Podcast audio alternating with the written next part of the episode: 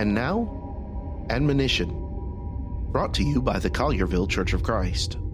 In Mark chapter 1, we read, "Behold, I send my messenger before your face, who will prepare your way before you, the voice of one crying in the wilderness, prepare the way of the Lord, make his paths straight." This prophecy given by Isaiah in Isaiah 40 is about John the Baptist. And John is going to prepare the way for the Lord. Now, if you go read Isaiah 40, you'll read about him making the hills low, making the turns straight. The idea being he's preparing the way for the king. What he's actually doing is preaching the gospel.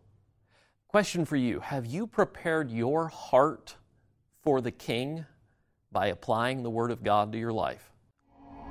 For more from the Collierville Church of Christ, visit colliervillecoc.org.